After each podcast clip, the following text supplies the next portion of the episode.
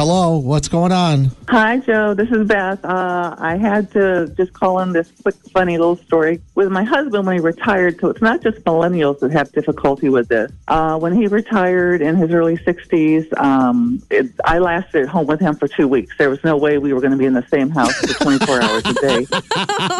You know, I've heard of this. uh, I've heard of that happening before. I have Yeah. aunts and uncles that have retired, and then one of them ends up getting a part-time job yeah, to get they're out of the like, yeah, house. they're like, all right, I'm going to go be a security guard or something. Oh, no, it, it was, I went back to work full time.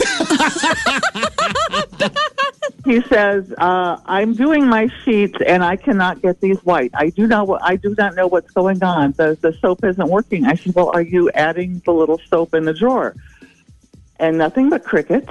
And he said, you, you have to add soap. Yes. And, and he said, okay, well, I've already washed them three different times with just water and it's just not doing it. I said, well, the other problem is they're not white seats; They're beige. Oh my gosh! so Oh, he is my. trying. Oh wow. Okay. So Yeah. now we, now Yeah. we know why. Now we know why you went back to work full time then Right. after retiring with your husband after two weeks, right? Exactly, exactly. So that's just a funny little a little tell that uh, that makes me smile. Yeah, it's cute. Thanks, Beth. Appreciate it. Have a great week. Okay. You too.